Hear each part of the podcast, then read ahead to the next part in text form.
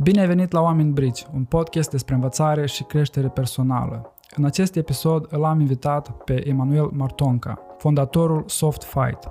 Emanuel, sau Manu, cum îl știu mulți, are o bogată experiență în marketing și vânzări, iar în prezent se concentrează pe subiectul pricing. Am încercat să răspundem la întrebarea, există prețul corect și dacă da, ce înseamnă acesta? Suntem în momentul în care vrem să creștem proiectul Oameni Bridge și avem nevoie de parteneri. Dacă crezi că poveștile și expertiza oamenilor brici din jurul nostru sunt o sursă valoroasă de învățare, te invităm să ne susții. Contactează-ne și hai să dezvoltăm împreună proiectul Oameni Brici. Vizionare plăcută!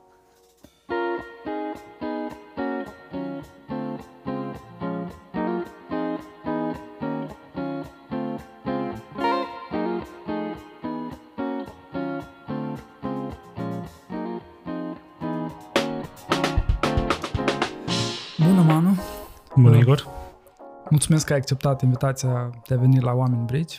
Mă bucur că putem să, să discutăm. La, la pre-interviu am vorbit despre faptul că accepti invitația dacă ne concentrăm discuția pe pricing, pentru că e parte din misiunea ta să vorbești despre importanța pricingului. Ceea ce vezi în jur e că lumea nu prea acordă atenție subiectului pricing. Și prima mea întrebare ar fi, de, de ce crezi tu că e atât de important pricing-ul? Uh, se reduce la o ecuație foarte simplă, și anume cea între crearea valorii și capturarea valorii. Ok. Tradițional, și în zona Iașului, și în România în general, și chiar dacă ne uităm la Europa de Est, avem o tradiție de a crea valoare, fie Mhm. prin engineering, fie prin roluri tehnice, fie prin software în ultimii ani. Mhm. Însă nu avem o mentalitate optimizată pentru a captura valoarea înapoi. Și asta se vede cel mai bine dacă merge cineva în Statele Unite, în Marea Britanie, în culturi mai orientate spre business. Mhm. Eu am trăit asta de multe ori, când mi-am dat seama că oamenii cu care interacționam făceau lucruri într-un anumit fel, nu pentru că le-au învățat în școală sau în facultate sau în traininguri în firmele în care lucrau Mhm. le făceau pentru că le era natural. Asta era ce, Mhm. mm-hmm. mediul în care au crescut, ce au văzut la părinților, ce au văzut la managerilor când au, și-au început o carieră, Mhm. făceau ca ei în orice negociere, în orice discuție de business să se comporte într-un anumit fel Mhm. care îi ajuta să captureze valoare. Mhm. Mhm. Noi nu știm să facem asta, din păcate. Um, dar putem învăța. Și cu cât dedicăm mai mult timp, efort și atenție subiectului, cu atât o să ne fie mai bine individual și colectiv. Mhm. Îți spuneam data trecută când am vorbit că pentru noi la Oameni Brici, tema principală, tema umbrelă este învățarea. Și că am apreciat la tine orientarea asta spre învă- învățare. Și mai ales uh, că ai avut o perioadă în care ai explorat la un nivel mai larg vânzările, marketingul și după asta te-ai axat pe, pe pricing, te-ai dus pe o, pe o nișă pe care încerci să o aprofundezi cât mai mult. Da, mi se pare o, un lucru pe care trebuie să-l facem mai des în multe arii. Um, e bine să fii expus, să vezi, să înveți, să ai acces la multe informații, Mm-hmm. dar mi se, cu fiecare an care trece, lumea e din ce în ce mai complexă Mm-hmm. și atunci nu ai cum să le știi pe toate pentru toți. Da. Și mi se pare util și uh, aproape obligatoriu pentru foarte mulți dintre noi să ne focalizăm pe o anumită arie, să știm cât mai bine un domeniu. Da, înțelegi contextul larg în care Mhm. lucrezi, trăiești, dar e, e nevoie să, să ne specializăm și să știm asta am făcut-o în ultimii ani și am de gând să o fac în continuare și mai mult pentru că și pricing-ul. Pricing-ul e un domeniu foarte, foarte vast, foarte larg. Mhm. În momentul ăsta sunt specializat în pricing pentru companii software. Mhm. Vreau să mă specializez și mai mult în pricing pentru companii software de servicii. E, e un drum și cred că am, am făcut unii pași. Eu sunt Mhm. mulțumit cu, cu punctul în care am ajuns până acum. Mhm. Dar în discuția asta o să mergem un pic mai general, Sigur. pentru că și audiența e mai, uh, e mai generală, nu o să stăm doar în, în zona IT. Um, ai spus că e- pricing-ul este despre a captura valoare. E ceva ce noi în România uh, e un capitol la care suntem deficitari datorită mentalității. Um, dar întrebarea este ce înseamnă valoarea? Ce, cum definești tu valoarea? Și, și doi, cum o cuantifici? Cum, în așa fel încât să o E, exact prezinți? aici una dintre dificultățile Mhm, subiectului. Într-o tranzacție sunt două părți. mhm, La orice nivel. Fie că vorbim de o negociere pentru un salariu, fie că vorbim de un contract între un freelancer și o companie, Da, fie că vorbim de un produs cumpărat online. da. Este o tranzacție care Mhm. înseamnă două părți ale monedei. Valoarea și prețul. Ok. Prețul e ceea ce plătești, valoarea e ceea ce primești. Mhm, Problema vine din faptul că prețul este un număr Da. Ușor de comparat, verificat, urmărit în timp, a scăzut, a crescut, e mai mult, e mai puțin decât îmi permit, decât vreau, decât pot. Mhm, Valoarea nu e un număr. mhm. Valoarea e un, un tot care poate să însemne beneficii, avantaje, costuri, Mhm, riscuri și atunci, pentru că va, prețul e un număr, e vizibil mhm, și ne focusăm pe el, mhm, valoarea devine ceva abstract și ignorat de foarte multe ori. mhm, Și de către cumpărător și de către vânzător. mhm. Și atunci pricing înseamnă să punem uh, accentul și să punem obiectivul pe ambele părți ale Mhm. tranzacției. Mhm. Ok, e important prețul. Folosim prețuri psihologice care se termină în 9. Știm cu toții multe din a, așa numitele trucuri. Da. Nu acolo e miza și nu, nu de acolo vine importanța pricing-ului. Mhm. Importanța pricing vine în momentul în care înțelegem care e valoarea pe care o livrăm. Mhm. Ca să luăm exemplu ăsta, ca angajat. Da. Da? Da. De ce ar trebui cineva să mă plătească pe mine o anumită, o anumită sumă? Da. De ce la următorul loc de muncă cer mai mult? Da. Pot să pun asta în termen de costuri. Mhm. Am rata mai mare, am, mi-am cumpărat apartament și trebuie să plătesc rata, vreau o mașină mai bună, am copii și am cheltuieli mai mari. Mhm. Dar pentru o companie lucrurile astea sunt poate vizibile, ușor de discutat, dar nu înseamnă nimic pentru ei. Mhm. Ce contează este ce valoare poți să le livrezi, cu ce îi ajuți, ce Da. poți să o faci în timpul ăla pentru care te plătesc ei. Mhm. Și asta se aplică din nou și în servicii, și în produse, și în comerț online. Și... Pricing înseamnă să înțelegem valoarea pe care o livrăm, Mhm. să o cuantificăm. Mhm. Chiar dacă cuantificarea asta este doar o estimare, nu o să știm niciodată sau nu o să putem pune o cifră exactă la virgulă. Da. Dar simplu fapt că ne gândim la asta e mai mult și mai bine pentru noi ca vânzători sau ca angajați care trebuie să negocieze un salariu decât dacă nu facem asta. Pentru că dacă nu facem asta o să fim prizonierii prețului și a gândirii că doar prețul contează, Mhm. care poate să meargă în două extreme. Fie cea în care avem impresia că toată lumea e mai ieftină decât noi și punem presiune singuri pe noi și ne autocenzurăm să fim mai ieftini, Da.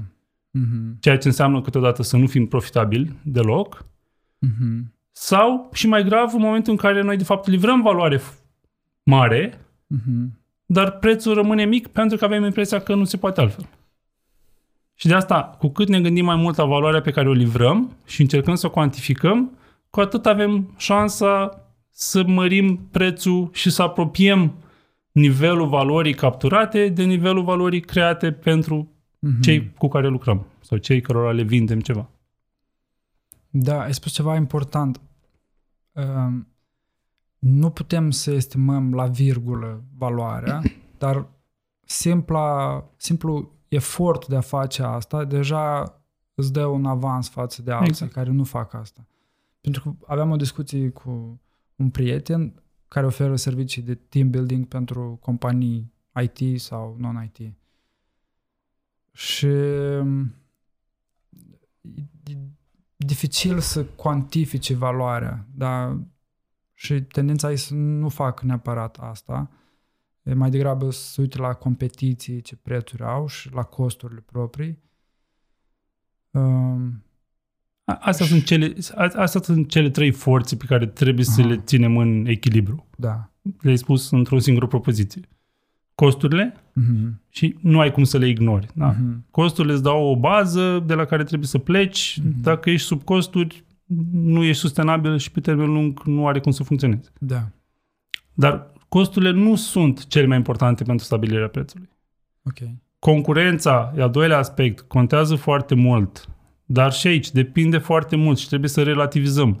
Una e să fii într-o piață în care ai sute, mii de concurenți potențiali Mhm. la nivele radical diferite de calitate Mhm. și în care poate este cineva de 5 ori mai ieftin decât tine, dar care oferă de 10 ori mai puțină calitate. Da. Sau invers, cineva care este mult mai scump, dar la o Mhm. calitate mult, mult mai bună. Și atunci Mhm. orice comparație cu alții ar trebui făcută la nivelul relativ Mhm. ce calitate oferă, când, unde, la ce preț. Mhm. Nu doar prețul.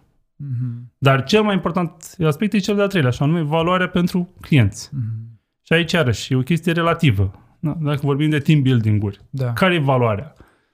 Într-o companie în care oamenii sunt importanți, sunt Mhm. o companie de servicii, Da. da. oamenii care lucrează în compania respectivă sunt cel mai mare asset al companiei. Da. Fără oamenii din echipă nu ai ce să livrezi. Mhm.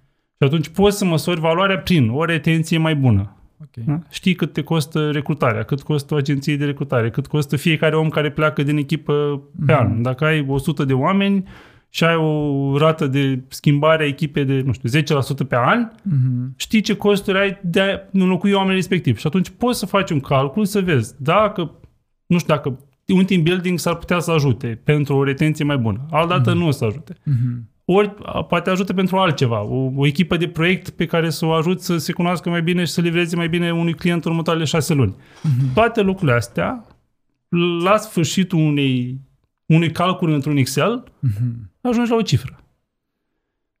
Poți să faci estimarea asta și să-ți bazezi prețurile pe ea și apoi să ajustezi în funcție de concurență, în funcție de alți Mhm. parametri. Dar dacă nu faci asta, cu siguranță o să, o să ai prețuri mai mici și o să capturezi mai puțină valoare decât dacă ai face exercițiul ăsta. Mhm. Deci, im- important este să cauți o, o formulă prin care să cuantifici matematic valoarea pe Nu care... trebuie să o cauți. Formula e acolo. Ok, Clientul, orice client ai avea, da, încearcă să rezolve o anumită problemă. ok. modul în care rezolvi problema pentru ei și uh, rezultatul final la care crezi că poți să-i aduci, ăla e modul de calcul. Ok, Noi nu și- trebuie să inventăm nimic ce nu există deja. Ele sunt acolo. Doar că trebuie da. da. scoase la suprafață și discutate deschis cu Mhm. toți cei de la masă.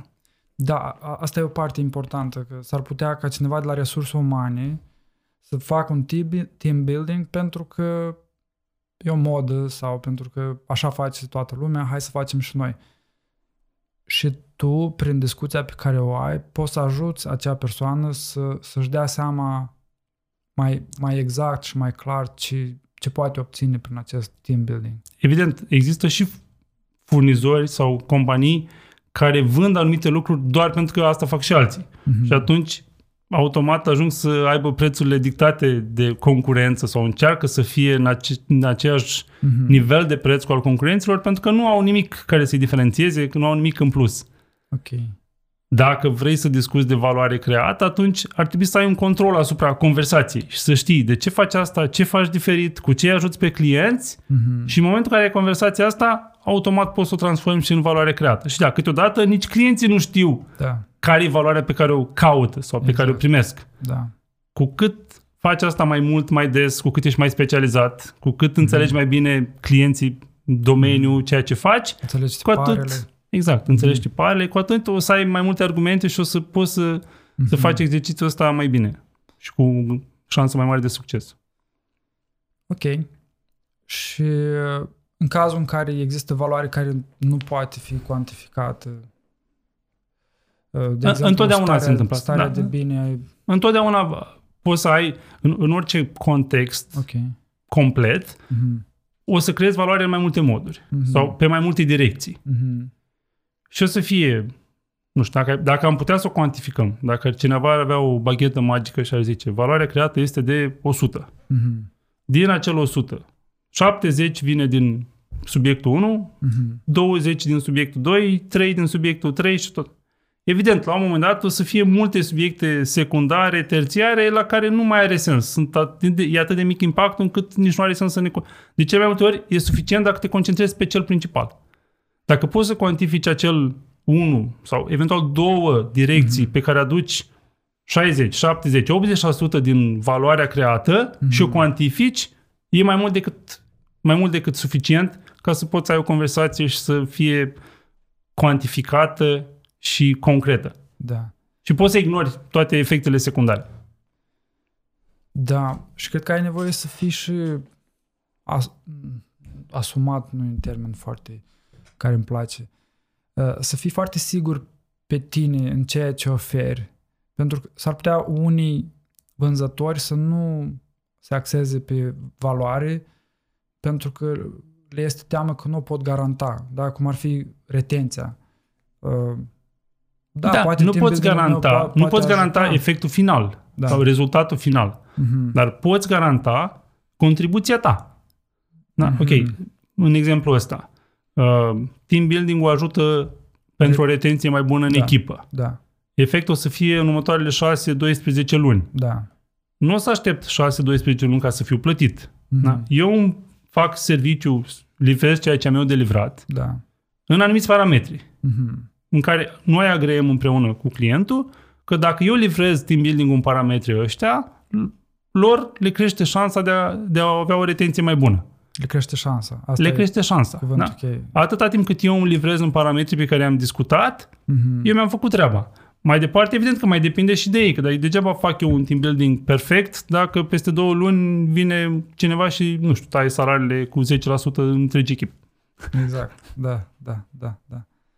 Ok. Faptul că nu controlezi toți pașii nu înseamnă că nu mai ai, nu mai ai deloc discuția. Mhm. Mhm. De cele mai multe ori, aspectul pe care le zis tu de neîncredere, Mhm. l-am văzut și eu de multe ori, dar nu cred că asta e problema cea mai mare. Mhm. Problema cea mai mare este că avem impresia că majoritatea clienților noștri caută prețul cel mai mic. Ok. Și asta vine din mai multe direcții. Una e din faptul că chiar sunt oameni, companii sau oameni în anumite funcții, cu anumite roluri, care asta fac. Mhm. Caută prețul cel mai mic. Poate să fie 20%, 30%, 40% din clienții potențiali. Depinde de industrie, depinde de geografie, depinde de momentul economic, depinde de mulți factori. Mhm. Cu siguranță nu e 100%. Da. Sunt industrii care poate sunt doar 10% din totalul clienților care caută prețul cel mai mic. Mhm. La fel de bine sunt clienți care caută calitatea cea mai bună, sunt clienți care caută o livrare mai rapidă sau Mhm. în, anumiți, în anumite termene, Da. sunt clienți care caută garanții Mhm. și atunci când mergi să vinzi, dacă încerci să vinzi doar bazat pe preț, pentru cei care caută calitatea cea mai bună, îți scai șansele de succes. Da. Nu, le, nu ți le crești, le Da. scazi. Da, da.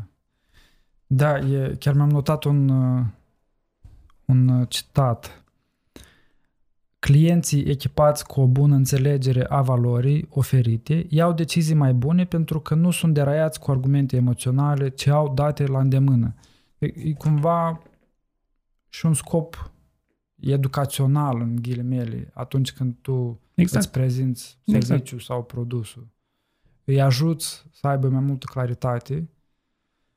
Asta e cumva un, un efect secundar al procesului de vânzare bazat pe valoare. Da. Faptul că ai și o componentă educațională și că până la urmă clientul iese mai câștigat din interacțiuni chiar dacă nu cumpără de la tine. Mhm. Dacă faci asta suficient de mult timp cu suficient de mulți clienți potențiali, la un moment Da. dat ai de câștigat doar din faptul că ești acel gen de persoană sau de furnizor care este de ajutor, care își ajută clienții chiar dacă nu primește ceva la schimb. Da. Ei, of- oferă o valoare prin însăși conversația Exact. care se poate, s-ar putea să nu se încheie cu vânzare. Exact. exact. Da, fain asta. Da, dar asta e, din nou, e o, un ef- e- nu, nu, nu mi se pare asta, am putea să ne propunem asta, Mhm. dar depinde și de personalitate, și de resurse, și de timp, și de mulți alți factori, și de domeniu. Sunt industrii în care nu poți să faci asta, n-ai cu ce Da. să educi. Da, Da. da. Da. Uh, ce mi se pare mai important este ca este să concentrăm conversația pe schimbul de valoare. nu înseamnă neapărat că, înse- că o să vinzi la un preț mai mare. Da? Mhm. Câteodată rezultatul o să fie că valoarea creată pentru client este mai puțin decât te așteptai. Mhm. Și atunci s-ar putea să-ți dai seama că prețul tău este prea mare pentru client, că nu și-l permite. Pentru că Mhm. tu nu creezi suficientă valoare pentru el. De, de aici cred că vine un alt motiv pentru care oamenii de multe ori nu fac asta. Că le e Mhm. frică că de fapt O să afle. s- o să fie expuși din faptul că ceea ce oferă ei nu are de fapt valoare Da, și prețul pe care îl cer este prea mare pentru ceea ce oferă de fapt. da. Pentru că și asta e adevărat de foarte multe ori. Mhm. Da. Ce încerc eu să fac este să-i ajut pe cei care creează valoare, dar nu reușesc să captureze suficient înapoi. Mhm.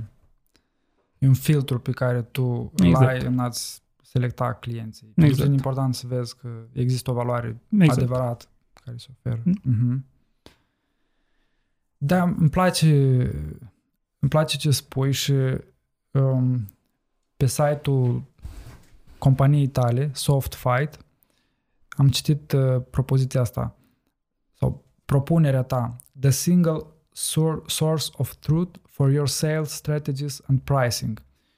Și e o exprimare bold și care transmite siguranță și încredere în sine. E, e ceva ce eu recunosc la mine că mă feresc să folosesc cuvinte din astea bold. Parcă tot timpul aleg un, un limbaj mai mai uh, uh, nu știu, evit abordarea asta foarte directă tocmai poate ca să fug de o confruntare cu adevărul și îmi place că tu ai chestia asta În O acest pui- caz specific ce ai menționat acum, asta Da. vine dintr-un istoric destul de lung Mhm. și practic produsul pe care l-am construit și metodologia pe care e bazată, care e metodologia mea, vine după, și sunt, le-am numărat, le-am documentat, mai mult de 300 de procese de vânzare în care am fost implicat ca vânzător Mhm. pentru produse sau servicii software. Mhm. Și în toate, deci mai mult de 300, în care o, unele dintre ele au fost de succes, evident, multe nu au fost de succes. Da. Dar din toate am învățat ceva. Mhm. Și în timp, tot înce- experimentând, încercând, căutând metode pentru a face mai bine, m-am lovit de tot felul de idei, de concepte, de moduri de a, de a rezolva probleme. Mhm. Cu toată experiența asta am construit o metodă.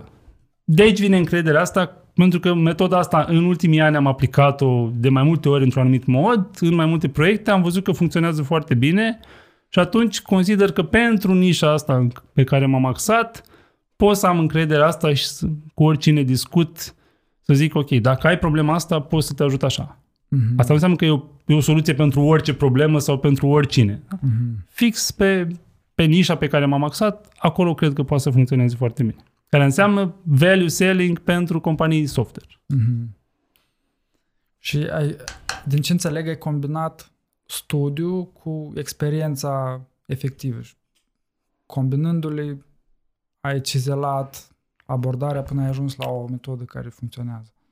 Um, Începutul a fost acum foarte mulți ani când am participat la un training de pricing. Mhm. Când eram în Belgia, eram manager de produs într-o bancă și am avut norocul să, să particip la un training de pricing timp de două zile cu un consultant care doar asta făcea și mi-a deschis ochii Mhm. către o lume pe care nu știam că există. Mhm. Din momentul ăla, tot ce am făcut, marketing, vânzări, în orice industrie în care am lucrat, am încercat să aplic cât mai multe din lucrurile pe care le-am învățat la trainingul respectiv și apoi, evident, văzând că există această lume pe care, de care nu știam că, că există, am încercat să citesc, să caut, să învăț din ce în ce mai mult. Acum am ajuns în punctul în care am combinat exact cum zici tu, ce am văzut în workshop-uri, în training-uri, ce am citit, ce am experimentat, ce, ce am văzut că funcționează. Mhm. De multe ori, poate fără să-mi dau seama de ce funcționează. Dar acum, uitându-mă înapoi și încercând să găsesc o structură și să găsesc uh, o metodă, am, am putut să, să o documentez și, și cred că poate să funcționeze foarte bine. Mhm. Felicitări! Nu am făcut nimic special. Cred că asta e o rețetă pe care au aplicat-o foarte mulți oameni. Mhm. E, e Dar tot- e un, uh, o, st- o stare de împlinire când ajungi să, să fii încrezător după un proces de lungă durată și ajungi să fii îngrăzător în ceea ce oferi. Mm, Cred că e o Așa stare frumoasă. Mhm. Um, m- mă gândeam la o, zilele astea la o, la o temă uh, ce observ eu în România, s-ar putea ca în Occident să nu se aplice. E că cei care cumpără, da, cumpărătorii, uh, sunt dispuși să dea mai mult și să plătească mai ușor atunci când e vorba de stins incendii, da? Cum ar fi avocații care ai o problemă și arde, ești dispus să plătești. Dar mai puțin dispus să plătești un avocat pentru partea de prevenție, să te ajute să, să Cred că se aplică și în medicină și În în, medicină sănătate. și în- și în... în psi- psihoterapie și în foarte multe domenii. Și cum, cum faci să abordezi, da? Să, să, să, când, când vrei să te duci către clienții care nu au probleme, care nu au incendii, cum, cum vezi tu problema asta și cum, dacă ți se pare relevantă pentru România, ceea ce am observat eu? Cu siguranță e relevantă. I- Experiența mea a fost că e la fel oriunde în lume, nu doar în Ok. România. Mm. Um, poate fi folosită în cel puțin două moduri. Mm. Sau ar trebui fost în două moduri. În primul rând, dacă ești în postura de a avea clienți care au un incendiu, fie că ești freelancer, designer, fie că ești, Mm. ar trebui ca modul tău de a stabili prețurile să țină cont de asta. Ok. Mm-hmm. Da? Da. Dacă facem prețuri bazate pe costuri sau pe timp, pe ore, Mm-hmm. Nu ținem cont de faptul că avem doi clienți diferiți care au aceeași nevoie de la noi. Mm-hmm. Să creăm un material grafic, care nouă ne ia 5 ore. Da.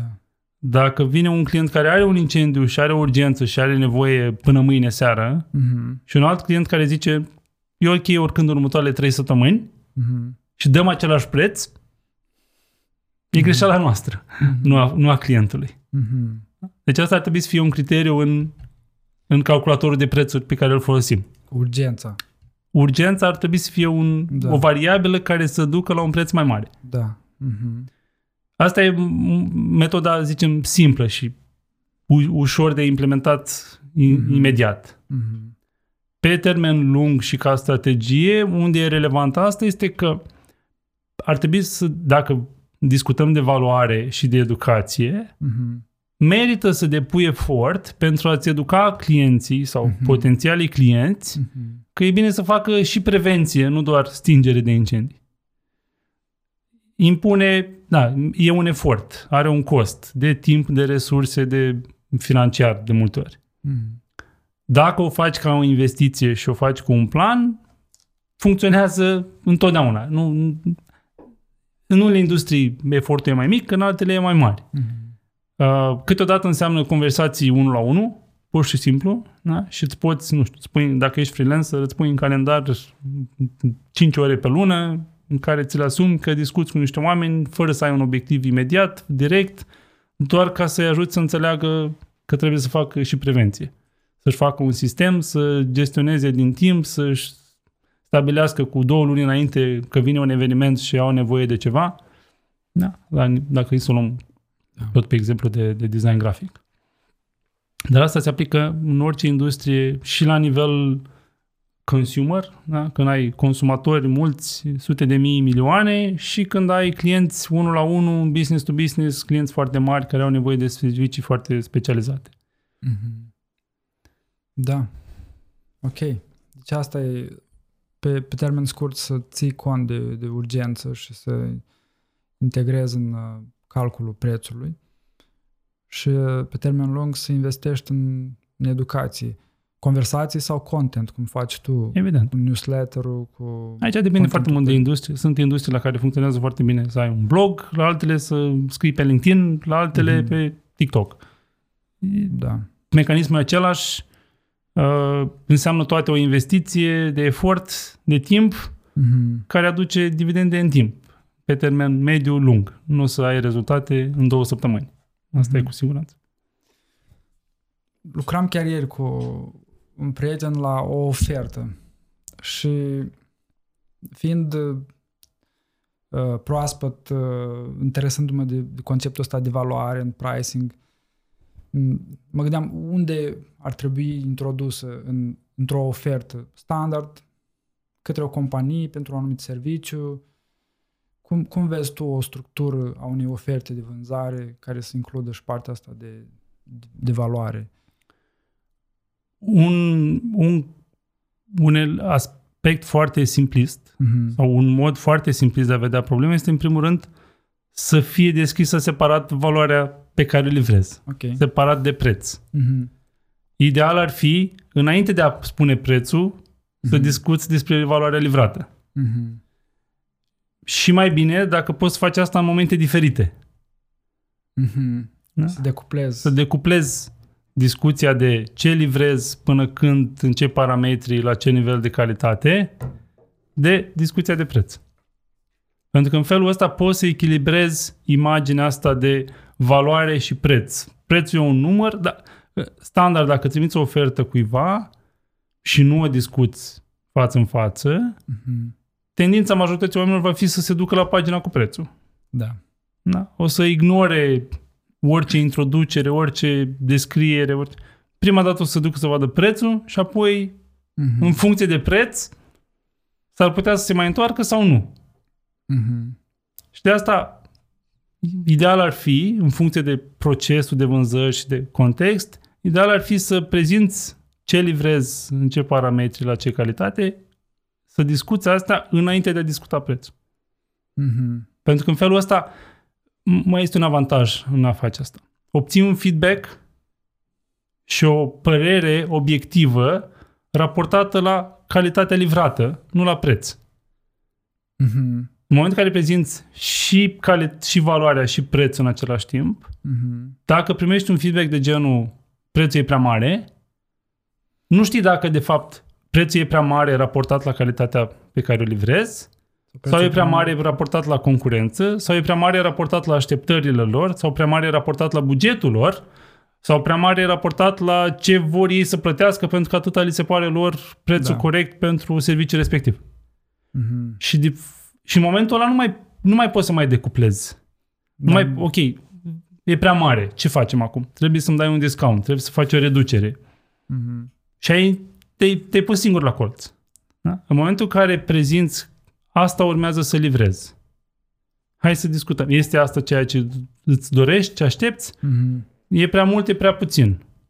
Asta îmi doresc. Ok, atunci vii și spui, ăsta este prețul pentru ceea ce ofer. Mm-hmm. Și dacă atunci feedback-ul este prețul e prea mare raportat la ce primesc, ok, dacă vrei un preț mai mic, înseamnă că trebuie să mai scoatem ceva din, Mm-hmm. din ce livrăm. Da? Da. Și ai o, o, o modalitate de a, de a găsi un punct comun fără să renunți la preț, fără să creezi un antecedent care nu e constructiv pe termen lung, fără să lași impresia că ai cerut mai mult decât trebuie Mm-hmm. și dacă cineva pune presiune pe tine, atunci o să dai un discount, care e tendința naturală, umană. Mm-hmm. Da. Da, practic ai două avantaje când decuplezi valoarea de preț. Unul, că te ajută să colectezi mai multe date din proces și chiar dacă nu sunt închei cu o vânzare, poți învăța ceva din asta și te ajută pe termen lung. Și doi, ai, ai o marjă mai mare de negociere. Exact. Și o negociere obiectivă, constructivă, Mhm. nu o negociere de genul dă-mi un discount 3%, nu îți dau 7%. Mhm. Mhm. Bun. Înseamnă că un prim contact deja ar trebui să pun accent pe valoare, eh, plus, ar, plus e bine de insistat pe a avut o conversație față în față și abia Sau după... prin Zoom, sau la telefon, Da. sau... da, Ideea da, să fie o conversație, până la urmă poți să faci asta și strict în scris, asincron, pe e-mail. Da. Mediul contează mai puțin cât pașii din Pași. conversație. Mhm. și faptul că încerci să scoți la suprafață și să cuantifici valoarea creată și nu doar prețul. Da.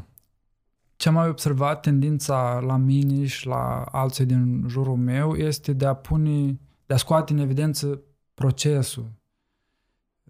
Noi oferim asta, noi suntem, sau procesul, sau cine suntem, Și componenta asta, ce are de câștigat clientul, ce, ce acolo despre client, uh, lipsește. Asta e cea mai importantă. Nu poți să discuți de valoare dacă mm-hmm. nu discuți de rezultate, de livrabile, de mm-hmm. ce primește clientul până la sfârșit. Câteodată procesul s-ar putea să conteze foarte mult. Dacă ăsta este modul în care garantezi uh-huh. rezultatele, okay. atunci da, procesul devine foarte important și parte componentă din proces. Dacă vinzi o expertiză specifică, procesul e important pentru că e, poate să fie un livrabil în sine. Uh-huh. Înveți clientul să facă lucruri într-un anumit fel. Da. Nu știu, training-uri de agile. Da. da. Procesul e livrabilul. Dacă la sfârșitul exercițiului echipa clientului implementează Agile, Scrum într-un anumit fel, uh-huh. asta au căutat. Nu este alt livrabil. Da. Altădată s-ar putea ca echipa, istoricul să fie important. Da. Să cumpere un nume, să cumpere... Uh-huh. Dar astea sunt excepțiile. Da? De cele mai multe ori, pe client nu-l interesează cum aduce rezultatele, dacă e muncă manuală, automatizată, printr-un software scris la mână, pe interesează rezultatul. Uh-huh. Da? Și cât, ce valoare are rezultatul ăla, cum îi ajută pe ei.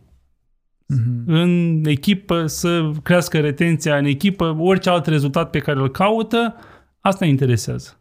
Uh-huh. Da? Ceea ce oferi e de fapt doar o unealtă pentru a atinge rezultatul ăla. Uh-huh. Cum, te de, cum faci documentarea pentru a înțelege uh, valoarea pe care o primește clientul? Deci e foarte, foarte simplu. Cu cât discut mai mulți cu clienții, cu atât ai să înțelegi mai bine ce probleme mm. au și dacă poți sau nu să-i ajuți. Cu cât discuți mai mult cu investitori, prieteni, cunoscuți, care nu înțeleg domeniul, care nu au problema aia, cu atât ai să fii dus mai mult în alte direcții care nu te ajută. Mm-hmm. Ok. Deci asta da? este esența. Discuția cu... Că discuțiile astea înseamnă discuții informale cu oameni pe care îi cunoști înseamnă studii de piață pe care le faci într-un mod structurat, colectezi date. Că înseamnă încercarea de a le vinde ceva. Mm-hmm.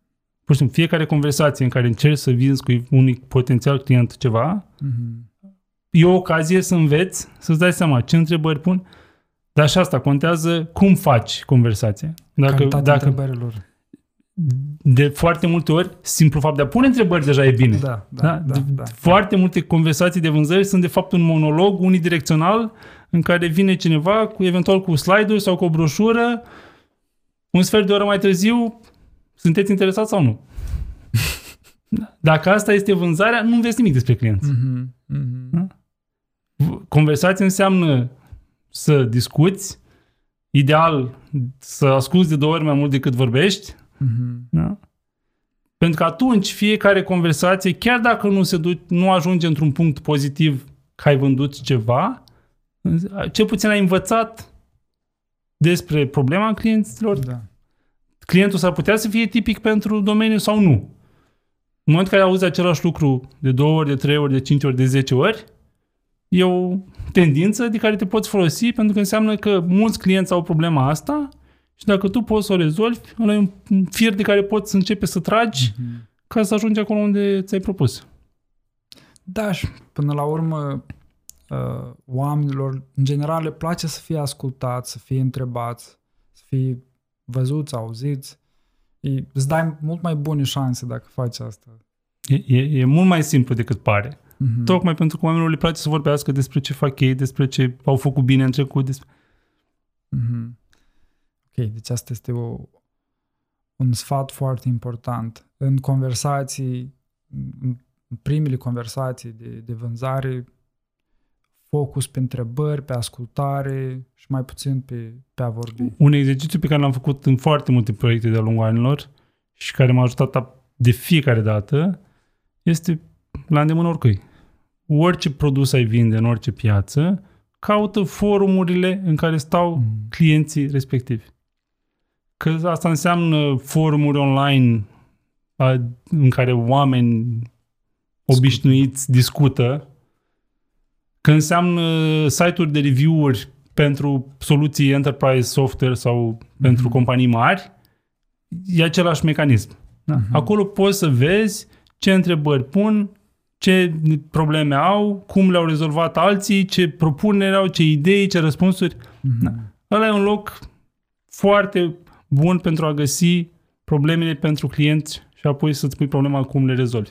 Mhm. Nu costă nimic, e gratis, îți trebuie doar un calculator conectat la internet pe care îl are deja toată lumea care ne ascultă. Deci, Da. Da, și uh, repet ce ai spus mai devreme. Uh, ideea nu e să, f- să ai informații perfecte sau să, să ai o, o cuantificare perfectă a valorii. Ideea e să faci un efort în direcția asta și deja îți dai șanse mai bune. niciodată nu o să avem valoarea exactă. Mhm. Tot ce avem nevoie este un ordin de mărime. Este 1, 10, 100 sau 1000. Dacă știu asta, e Mhm. mult mai mult decât nu știu, Mhm. deci nu fac nimic. Da. E practic similar cu cei care depun aplicații, CV-uri pentru un job. Se vede diferența între o persoană care și-a luat timp să documenteze despre compania la care depune CV-ul, uh, despre domeniu și își adaptează aplicația și are niște întrebări sau răspunsuri în, în interviu și o persoană care a acordat zero timp pentru asta. Dar Mi mi se pare un exemplu foarte bun pentru că aici, de fapt, ai ambele strategii. Mhm. Una este cea în care îți adaptezi mesajul, documentul, CV-ul pentru fiecare job la care aplici. Mhm. Și asta presupune efort, customizare, da? și sunt momente în care merită, dar momente în care nu e fezabil să faci asta. Da. Poți să obții fix același efect prin segmentare. Mhm. Adică, tu îți stabilești ce cauți, care e profilul pentru care crezi că ești potrivit. Îți Mhm. construiești CV-ul, aplicarea, scrisoarea de intenții, orice altceva pentru genul ăla de profile, Da. unul singur, un singur format standard, Da. dar aplici doar la alea. Și nu aplici la orice, astfel încât cel care îl primește o să creadă că l-ai scris specific pentru ei. Mhm. Da? În cazul ăsta efortul e mult mai mic, dar trebuie să-l faci la început. Da. Și trebuie să e un efort. Și trebuie să faci o, să te documentezi, să-ți pui problema. Da? Și fix la fel în vânzări, în servicii. Da. Da. da. Poți să ai clienți pentru traininguri, pentru în healthcare, în orice. Da? Poți să ai clienți și fiecare are nevoie de altceva și trebuie să te adaptezi la fiecare și ajungi să ai o ofertă cu de toate pentru toți, dar niciunul din clienții că, cu care discuți nu simte că ceea ce ofertă e fix pentru ei, Mhm. sau îți pro- are sens să faci exercițiul la început, să te gândești care sunt segmentele de clienți pentru care ai putea să oferi ceva de calitate Mhm. la un anumit preț și să faci oferta pentru clienții aia, să-i cauți doar pe aia și să ignori pe toți ceilalți. Un filtru inițial. Da, ai făcut legătura cu, cu una din următoarele întrebări. Um, cum atragem clienții care pun preț pe ceea ce oferim și cum renunțăm la cei care nu pun preț. Strategia este să-ți creezi un profil potrivit Sunt Apreciat trei pași, pentru un trei pași segment. simpli. Da? Primul pas este să-ți stabilești cine sunt clienții da. pe care îi cauți. Indiferent cum numim asta, user, persona, Mhm. customer profile, sunt foarte multe denumiri, e același lucru. Da? Mhm. Cine sunt clienții pe care îi vreau? Ăsta e primul pas. Al doilea pas este să comunic în așa fel încât acești clienți să mă recunoască Mhm. și să creadă că am ceva care îi poate ajuta. Și al treilea pas este să-i filtrez în momentul în care interacționez cu ei. Pentru că dacă intru în contact cu cineva care simt că nu este din profilul ăla, ar trebui să zic eu, stop, nu, nu e Mm. pentru mine, nu are sens să pierd timp, efort, să investesc în asta. Mhm. Mm? Da. În- Discuția noastră e, e foarte mult în zona asta logică, rațională, dar ai folosit acum cuvântul. Simt că nu e pentru mine. E, probabil, cu, odată cu experiența, vine și o, o inteligență, adică cumva îți dai seama că nu e pentru tine. Sau Îți dai seama în momentul în care ai criterii care țin de aspecte personale. personal. Da? Mhm. E sau nu e genul de oameni cu care vrei să interacționezi. Ok. Dacă vorbim de servicii, de consultanță, mai ales în echipe mici, Da. intervine și asta foarte mult. Da? Da. Da. Ai un număr limitat de ore într-o zi, vrei să-ți selectezi clienții, nu vrei să lucrezi cu oricine, oriunde, Mhm. în orice condiții. Da. Dar asta se aplică și în procese mai sistematizate sau atunci când vinzi produse la Mhm. sute mii de clienți, eventual milioane, Mhm. în care nu ai o decizie personală a cuiva, simt că, Da. dar poți să ai criterii documentate, automatizate sau semi-automatizate ca un checklist, Mhm. astfel încât pentru ca un client să intre în profilul nostru standard, ar trebui să ai 1, 2, 3, 4, 5 criterii Mhm. Și să ai un mod procedurat în echipă, o, un standard pe care să-l aplice oamenii de vânzări, marketing, oricine intră în contact cu clienții, ca să spună da, nu. Mhm. Da? Tendința naturală umană a tuturor este oricine, oricând, pentru orice. Da. Da. Da. da. Rezultatul este că, de foarte multe ori, nu oferim ceea ce au nevoie Mhm. și trebuie să schimbăm fie ceea ce livrăm, care are un cost foarte mare de a schimba, de a customiza, de a personaliza de fiecare dată, fie trebuie să vindem un lucru care creează valoare sau un serviciu care creează valoare la un preț mai mic. Mhm. Pentru că discutăm cu unii clienți care nu pun preț pe valoarea aia pe care noi o oferim. Da. Ne ducem la cel mai mic numitor comun. Exact. Da, da. Cred și, că inver, și, și foarte important, s-ar putea să fie, să fie un business foarte bun să vinzi la mulți alți astfel de clienți care vor să plătească puțin. Pentru că nu își permit mai mult, nu vor, nu cred că e nevoie. Mhm. Dar atunci ar trebui să oferi ceva care are o structură de costuri aliniată cu prețul. Mhm. Nu înseamnă că trebuie să ignori sau să nu vinzi la prețul mai mic. E ok să vinzi la un preț mai mic atâta timp cât o faci într-un mod profitabil și sustenabil. Da, poți alege să vinzi la scară mare, chiar dacă e un profit mic. Exact. Mhm. Totul e să fii conștient și să ai un proces deliberat, conștient, în care îți creezi strategia de vânzare, de pricing, oferta. Exact. Ok. Um, dar a, a, mă gândeam la asta, că dacă întrebi, cum ai spus și tu, dacă întrebi antreprenorii din România cine sunt clienții tăi, ma, majoritatea probabil o să răspundă oricine. Oricine. Mai aveam discuții cu, cu prieteni care au service auto sau... Și prima lor tendință este să spună oricine. Cine are o problemă, oricine. Nu, nu-și pot uh, imagina cum, cum ar fi să se, să-și aleagă un profil, un, un persona și să-și adapteze marketingul, vânzările. Pentru că este și frica asta de a pierde alte segmente. Dacă mergem pe segmentul ăsta și nu reușim și pierdem alte segmente. Cum... Așa e. Așa e, dar mi se pare că de cele mai multe ori oamenii care a- sunt în poziția asta și-au asumat deja m- riscuri mult mai mari și au făcut investiții de timp financiare și au riscat poate, nu știu, casa Mhm. pentru a fi în poziția aia Mhm.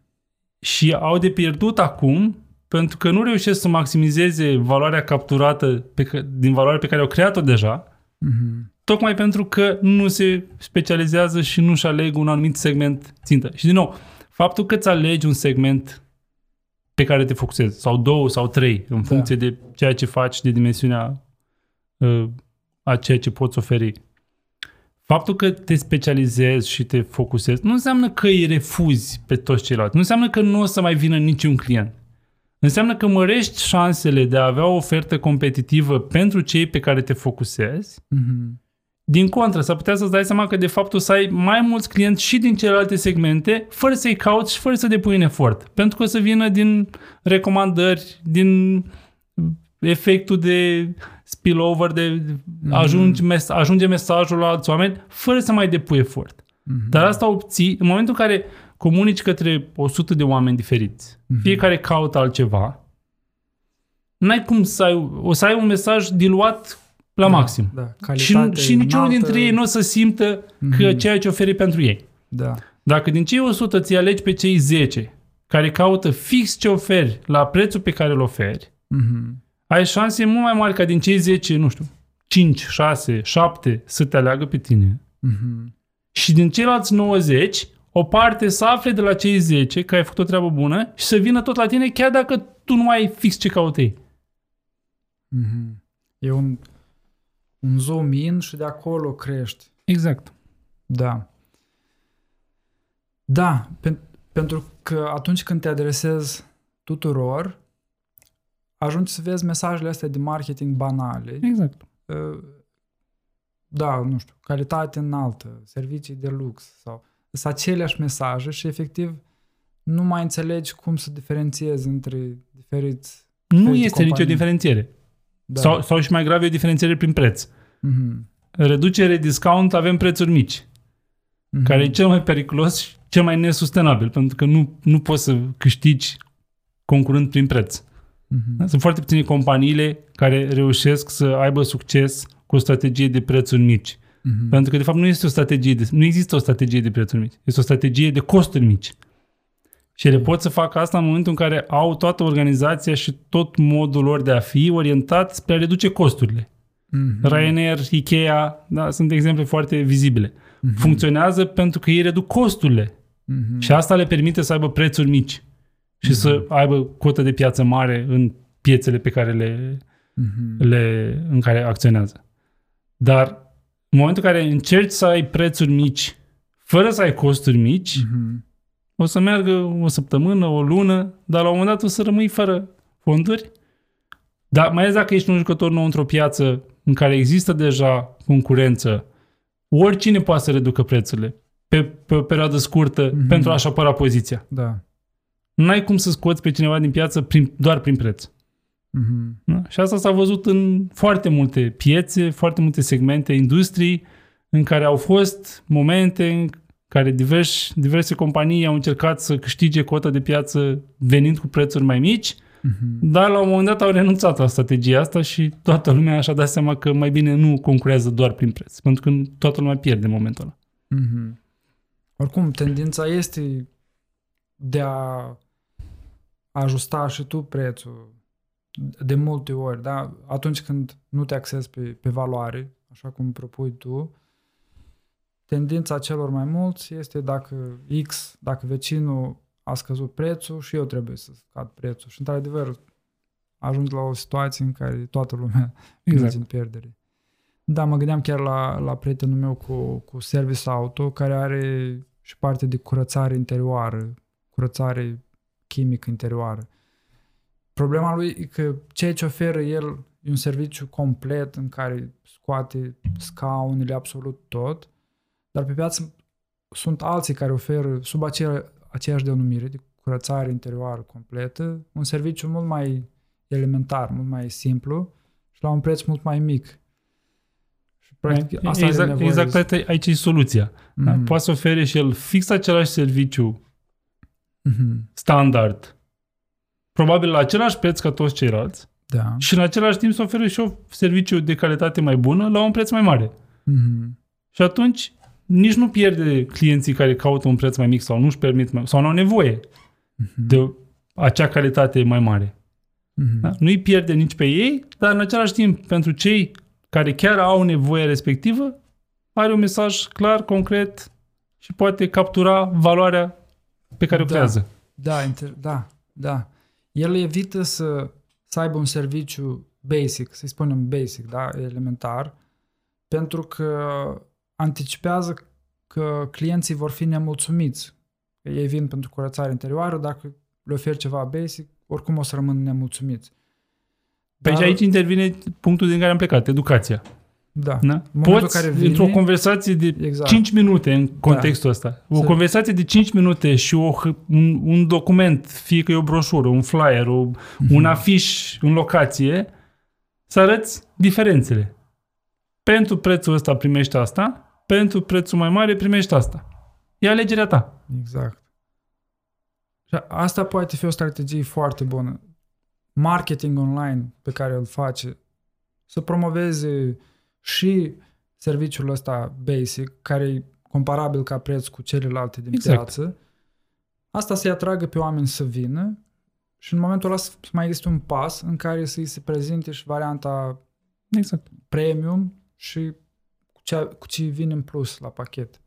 Și, și invers funcționează câteodată. Să promovezi, de fapt, ceea ce vrei să oferi Da. și ceea ce faci mai bine ca alții. Mhm. Pui asta ca mesaj principal Mhm. și o faci într-un mod care educă, care arată diferențele, dar ai și o ofertă de bază la un preț standard, astfel încât dacă cineva chiar vine sau caută online și compară, Mhm. să nu-i pierzi. Mhm. Da, da. O să-i transmit. Am să-i dau link cu episodul ăsta de podcast. Ok, am, am vorbit de, de m, frica asta de a pierde vânzări și practic e o emoție în spate care îi oprește pe mulți să abordeze mai cu curaj strategia asta în care se nișează pe o anumită pe un anumit profil de clienți. Uh, și ca să facem zoom out, cum altfel, cum vezi tu influența emoțiilor în procesul ăsta de pricing, din perspectiva vânzătorului, mă refer. Cum, pentru că am văzut că ai scris și un articol pe tema asta, despre cum ne pot influența emoțiile atunci când uh, stabilim prețul, când comunicăm prețul. Asta e unul dintre lucrurile care ne încurcă cel mai mult. um, și asta pentru că suntem oameni și Mhm. suntem conduși de emoții. Um, fie că ne place, fie că nu ne place, fie că vrem, fie că nu vrem, fie că acceptăm sau nu acceptăm asta, Mhm. până la urmă toate deciziile pe care le luăm sunt într-un mod sau altul influențate de, de aspecte emoționale. Mhm. Există moduri de a scăpa de asta. Mhm. De exemplu, dacă ai un calculator de prețuri bazat pe niște criterii obiective, poți să ajungi să faci proposal-uri, propuneri financiare pentru proiecte Mhm. personalizate, fără să fii influențat de emoțiile de moment, de genul, n-am suficient de multe proiecte, am neapărat nevoie de proiectul ăsta, o să dau un preț mai mic. Mhm. Sau mi-e frică că o să creadă că am cerut un preț mai mare, deci o să cer un preț mai mic. Și tot așa. Da? Pentru a scăpa de, de emoții și a nu le lăsa să ne influențeze, ar trebui să avem un proces de calcul în care nu putem să hotărâm pur și simplu care e prețul. Avem un calculator de prețuri, eventual un algoritm. un algoritm Mhm. care poate să fie chestie foarte simplistă într-un Excel, Da. o dată pe an sau o dată la șase luni te gândești, îl calculezi, baza pe costuri, pe ce face concurența, pe valoare pentru clienți, pe estimările de valoare, Mhm. faci un calculator de prețuri și apoi la fiecare proiect îl aplici fără Fără- să lași să te influențeze starea de moment. Mhm. Eu am văzut asta cu mine de-a lungul anilor. Dacă eram într-o după amiază supărat, stresat sau nervos, Mhm. aveam tendința să pun prețuri într-un anumit fel în proiect. Mhm. Dacă făceam, lăsam până a doua zi dimineață să înainte- nu trimiteam clientului și lăsam a doua zi dimineață și deschideam din nou documentul, mă uitam, dar de ce am pus asta aici? Nu, nu asta am vrut să pun, trebuie să schimb. Mhm. Pentru că între timp mi s-a schimbat starea, eventual m-am odihnit sau am aflat o veste bună în care mi-a schimbat complet starea. Mhm. Și atunci asta ar trebui să scoatem din proces. Asta e la nivel personal, Da. fiecare dintre noi cu noi înșine. Da. În momentul în care ai echipe care trebuie să colaboreze, să creeze proposuri sau să creeze prețurile pentru produse care să fie aplicate ani de zile, Mhm. cu atât mai mult intervin emoțiile și fricile. Cred că emoțiile sunt un, o dimensiune, dar și mai importante sunt fricile, de fapt, Mhm. care sunt legate de emoții, dar cumva diferit. da? Mhm. Frica asta de a pierde clienți, de a, dar la fel poate să fie și frica de a fi diferit. Da? Mhm. De foarte multe ori aplicăm un anumit model de prețuri doar pentru că toată lumea face asta Mhm. și nu vrem să fim noi cei care suntem diferiți. Mhm. Da? Mhm. Sau Preferăm fri- să ne conformăm. Exact. Mhm. Uh, La fel, um, confirmation bias. Da? Tendința noastră de a interpreta informațiile, datele pe care le primim, Mhm. pe care le vedem, de a le interpreta prin filtru a ceea ce credem deja sau suntem deja convinși că e adevărat. Mhm. Și atunci, dacă avem, dacă s- suntem convinși că toți clienții noștri caută prețul cel mai mic da? Mhm. și avem o conversație cu un potențial client și acel client menționează cuvântul preț, dar într-o propoziție care ar trebui să ne facă să credem că de fapt ei sunt dispuși să plătească un preț mai mare Mhm. sau un preț corect. Da. Da. Dar simplu fapt că menționează cuvântul preț, da, am fost în scenarii de genul ăsta sau mi pot imagina foarte ușor. Sunt un om de vânzări, discut cu un client, în notițe îmi notez preț Mhm. și când mă duc înapoi la birou, îi zic șefului, e, prețul e foarte important pentru clientul ăsta, trebuie să dăm un preț foarte mic pentru că altfel nu o să cumpere de la noi. Da? Asta e confirmation bias în acțiune. Mhm. Da? Și sunt foarte, foarte multe biasuri de genul ăsta care ne influențează și au un impact mult mai mare în prețul pe care îl stabilim Mhm. decât ar trebui, consecința fiind că valoarea capturată e mai mică decât ar trebui. Mhm. Ne întoarcem practic de, de unde am plecat. Da. Deci, confirmation bias este atunci când interpretăm un, un semnal ca și cum ne confirmă nouă teoria sau perspectiva pe care Exact. o avem în cap. Uh, Da, și, și ăsta e un subiect interesant cu, cu biasurile cognitive. Uh, Biasurile care sunt niște exagerări, practic, sau niște erori de logică. Și noi, la preinterviu, am vorbit despre ancoră, un alt bias. Atunci când ți este prezentat, nu știu, un preț alături de un alt preț, de exemplu, poți să prezinți o variantă pe care vrei să o vinzi, dar și o variantă premium la, la un preț mult mai mare, prin comparații, punându-i clientului o ancoră, o să-i se pară un preț mai mic.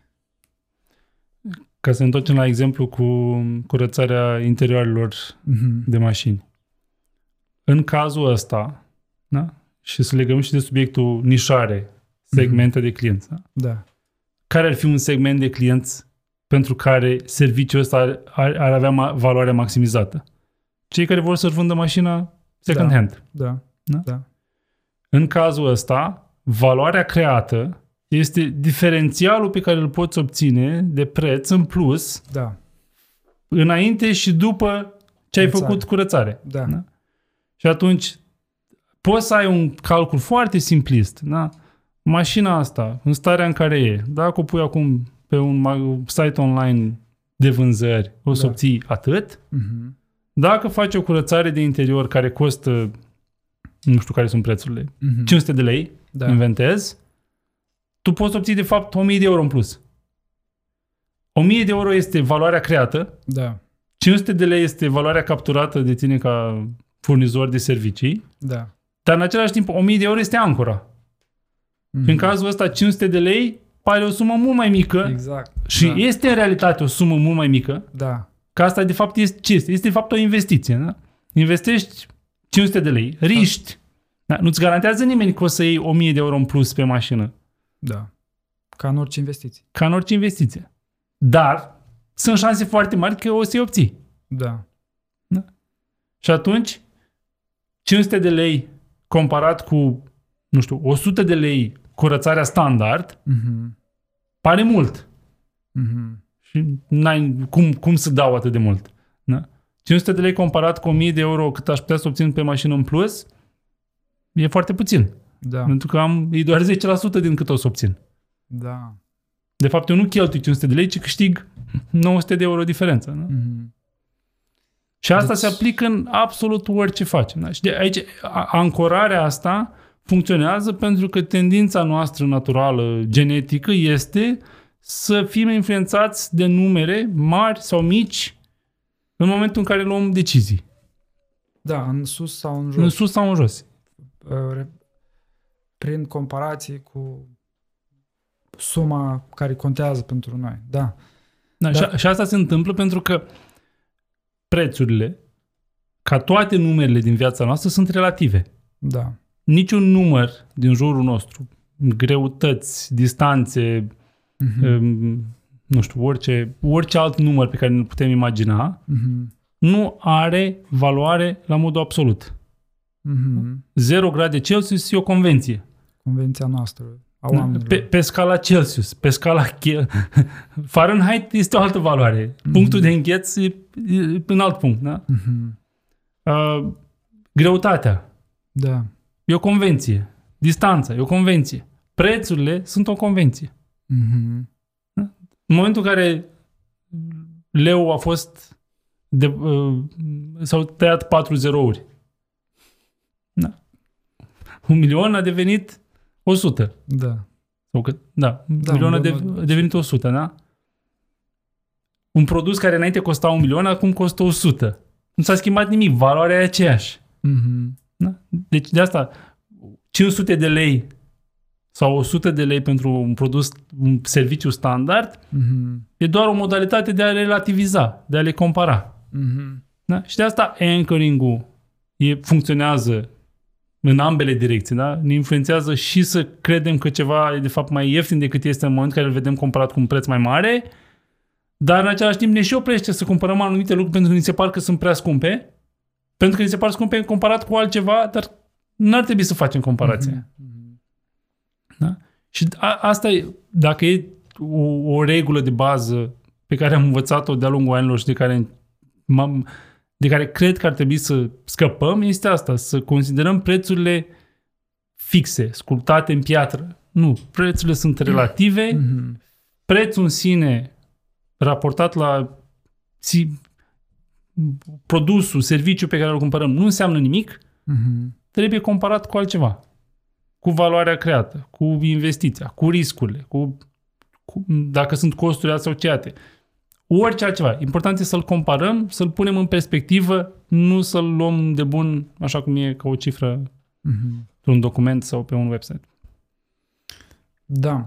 Deci, ancorarea se poate face cu uh, valoarea și a, aici este important să, să, cuant, să, cel puțin să încerci cât poți să estimezi uh, valoarea, să cuantifici valoarea, pentru că devine o ancoră. Dacă, cum, a, cum am luat exemplul de mai devreme cu retenția, dacă 10% uh, 90% retenții, restul 10% pleacă și costurile de recrutare per angajat e de, nu știu, 500 de euro, mulțit la numărul de angajați și ajungi la cifra aia și o prezinți, comparativ cu prețul pentru Exact. un team building, deja e o ancoră foarte puternică.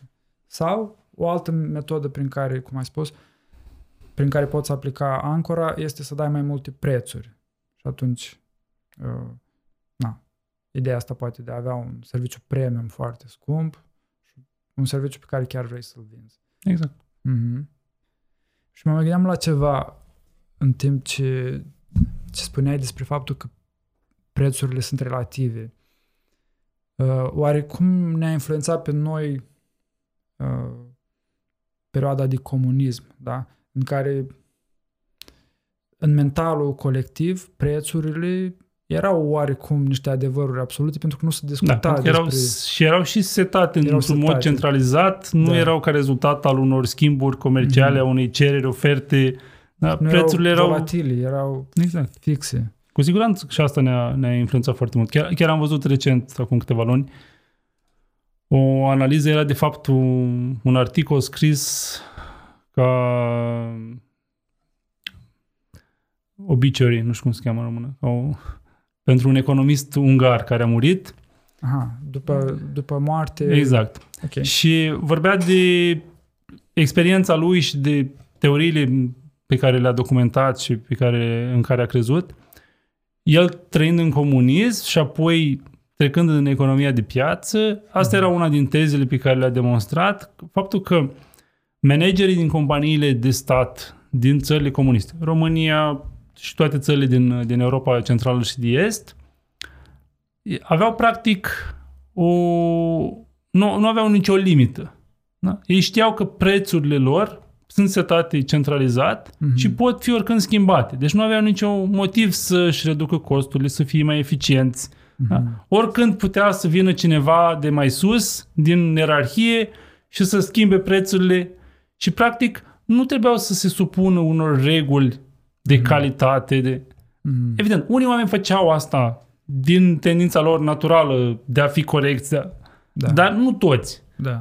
Și asta a creat tendința de a, de a considera pe de o parte prețurile ca fiind ceva arbitrar. Mhm. Da? Prețurile nu sunt rezultatul unei, unui schimb, a unei, a unei discuții, a unei conversații. Da? Prețul este ceva setat de sus. Asta pentru manageri, pentru, pentru cei care conduceau, nu pentru oamenii Exact. care Iar Da, pe partea cealaltă, exact cum ai zis tu, da, da. prețurile erau fixe, Mhm. se, schimbă, se schimbau rar da. și atunci acum avem tendința să credem că există prețul corect Mhm. pentru un produs, pentru un serviciu și orice deviație de la prețul corect este de fapt o metodă, nu știu, o încercare de a ne înșela sau de a... Și guvernul trebuie să ia măsuri. Și guvernul trebuie să ia măsuri, evident. Da. Mhm. Din păcate, lucrurile nu funcționează așa. Mhm. Prețurile sunt rezultatul foarte, foarte multor forții. Evident, intervin câteodată și aspecte care poate nu sunt corecte, nu sunt moral corecte, nu Da. sunt... Dar asta nu înseamnă că poate cineva să fixeze prețurile sau, sau că există prețul corect. Nu există prețul corect Da. pentru nimic. Mhm. Există prețul echitabil, dacă vrem să luăm o componentă din, din prețul corect, da? este, Mhm. zicem, echitatea. Poți să Da. zici, pentru nivelul ăsta de calitate, în momentul ăsta din timp, acesta este prețul echitabil. Mhm. Pentru mine, ca și client. S-ar putea pentru un alt client să nu fie preț echitabil.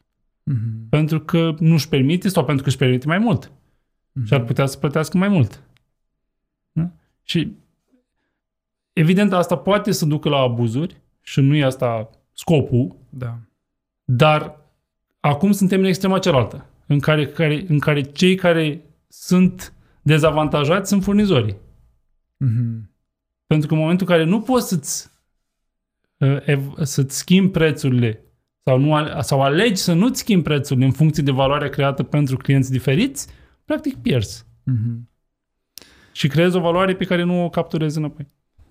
Da, aici, la fel cu prietenul meu care face team building, vorbeam despre în- îngrijorarea lui de a avea prețuri diferențiate pe companii, uh, pentru că ei s-ar putea să comunice între ei și l-ar pune într-o lumină proastă faptul că taxează mai mult o companie, taxează mai puțin Asta, alta. asta este una dintre fricile standard, clasice, Aha. care ne influențează. Mhm, Atâta timp cât momentele în care le vrei sunt diferite, mhm, atâta timp cât componenta fiecărui team building în cazul ăsta, sau fiecărui proiect este Da. puțin diferită, mhm, atâta timp cât valoarea pentru clienți este diferită, mhm. de ce prețul ar trebui să fie același?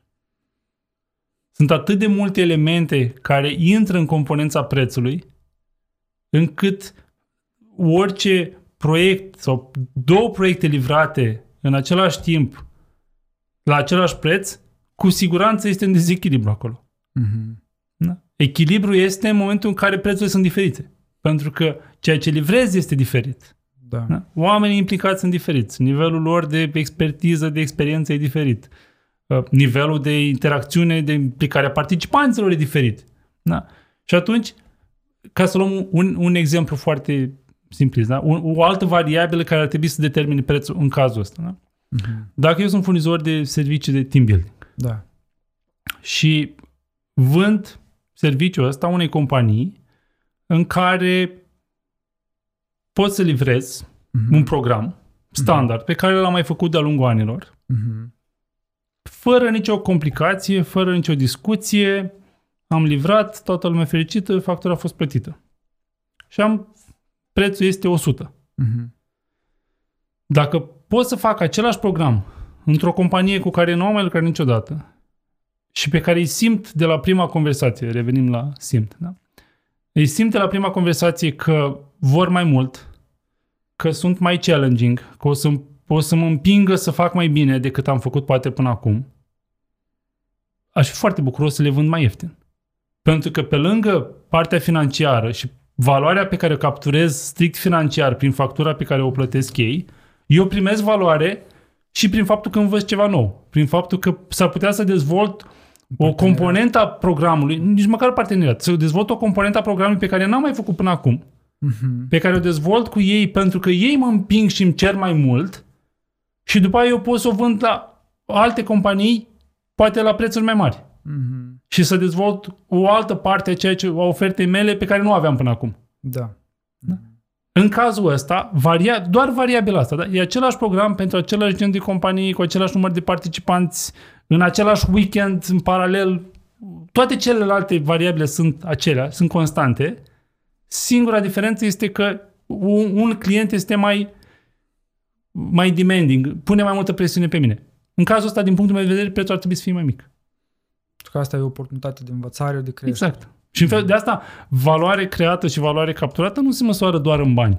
Mhm. Da? Exact așa cum valoarea și prețul Da. sunt două lucruri. Așa și aici. Se, mă- acum, valoarea capturată sau valoarea creată și costurile se măsoară în nopți nedormite, stres, uh, sănătate distrusă pentru foarte mulți oameni după mulți ani. Da? Asta e valoarea, costurile pentru a livra niște valoare Mhm. unor clienți Mhm. pe care încerci să le capturezi într-un, m- să le monetizezi financiar. Da? Valoare capturată poate să însemne și lucruri pe care le înveți, programe noi pe care le dezvolți, produse noi pe care le dezvolți pentru un client nou. Mhm. Da? În cazul ăsta, când dezvolți un produs nou, fie că e software, fie că e hardware, fie că e orice altceva, probabil pentru primul, al doilea, al treilea client, are sens să-i dai un preț mult, mult mai mic, nu pentru că nu-i creezi valoare. O să creezi foarte multă valoare pentru ei. Dar e o, e o modalitate de a învăța, de a dezvolta ceva nou De a și testa. atunci de a testa, exact.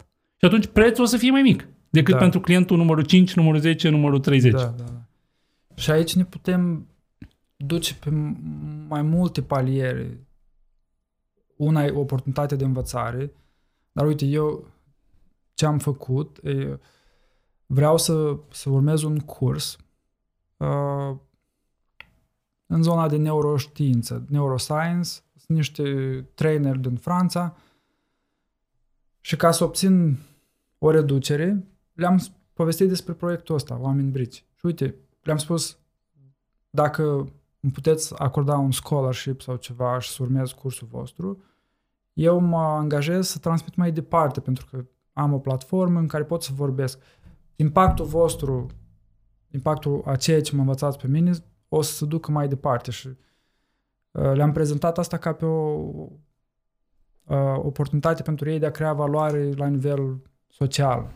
Da? Și au acceptat. uh, Nu mi-a dat o scholarship foarte mare, dar o, o reducere de 20% oricum au fost dispuși să, să-mi ofere. E fix același lucru în oglindă, da? E Da, în discuția de valoare din ambele direcții, nu doar vânzător spre client, ci și invers poate să, fie, poate să existe. Da, asta e important să, să, fol- să folosim framework-ul ăsta de valoare și atunci se deschid multe posibilități și din postura de cumpărător și din postura de vânzător. Exact. Mhm. Fain. Um, mai am o întrebare legată de perioada asta prin care trecem. Mm, Perioadă cu inflație, se anunță criză. Cum, cum iei contextul general în calcul atunci când îți faci prețurile? Cât de mult te lași influențat de, de ce se întâmplă?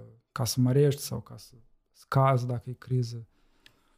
Răs- răspunsul simplist uh, pentru mine ar fi că asta n-ar trebui să schimbe cu nimic procesul. Ok. Da? Atâta timp cât procesul înseamnă calculăm costuri și le ținem sub control și avem o vizibilitate clară, corectă asupra costurilor din trecut și previzionare de costuri. Da? Da. Ne uităm la concurență și ținem din scurt și încercăm să vedem, nu știu, odată la 3 luni, odată la 6 luni, poate mai des, Mhm. ce fac concurenții principali pe segmentele pe care le targetăm. Nu toată lumea peste tot, că nu o să poți ține evidența tuturor. Mhm. Și calculăm valoarea pentru clienți, că e inflație, că nu e inflație de 1%, de 7%, nu schimbă cu nimic. Procesul de stabilire a prețului e același. Mhm. Da. Probabil că într-o perioadă cu inflație mai mare sau în care inflația fluctuează mai des, s-ar putea să faci acțiunile mai des. Da? Să-ți calculezi, să-ți recalculezi costurile, nu știu, în fiecare lună, în loc de odată la 3 luni sau odată la 6 luni. Să te uiți la ce face concurența odată pe lună în loc de odată la 3 luni sau Da. la 6 luni. Da. Dar pașii sunt fix aceiași. Ok. Nu ar Da. trebui să conteze. Și n-ar trebui să conteze. Mhm.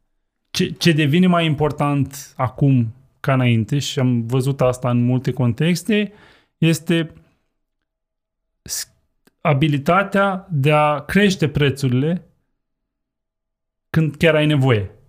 Da. Da? Ok. Care e, e, e o abilitate și trebuie antrenată și e ceva ce nu vine natural. Mhm. Da? Mai ales dacă trebuie să crești prețul pentru clienții existenți, cu care ai deja o relație cu, și pe care s- îi simți în pericol. Fie ți-e frică că o să-i pierzi, fie ți-e frică că o să-i superi, fie ți se pare că nu ar trebui să le faci asta, dar la un moment dat, în momente de inflație de genul ăsta, atunci când costurile cresc foarte mult, fie că sunt din salarii, din materii prime, din costuri de transport, din energie, din orice altceva, ajungi într-un punct în care nu mai ai de ales și atunci trebuie să crești prețurile. Mhm.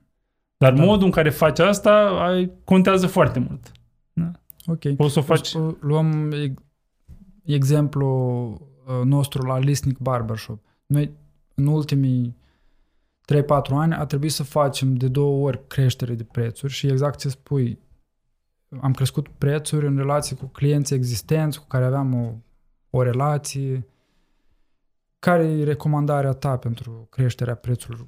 Cum ar trebui comunicată? E foarte amuzant pentru că chiar am fost client listening până acum câteva Ah, da? săptămâni Ok. și întotdeauna am simțit că plătesc prea puțin și că ar fi putut să fie prețurile mult mai mari și nu ar fi fost, nu m-ar fi oprit să merg în continuare acolo. Ok, și ce s-a întâmplat de... A plec, cel A la plecat. care mergeam Ok. a plecat în altă parte și Mhm, mhm. Te așteptăm. Facem o negociere.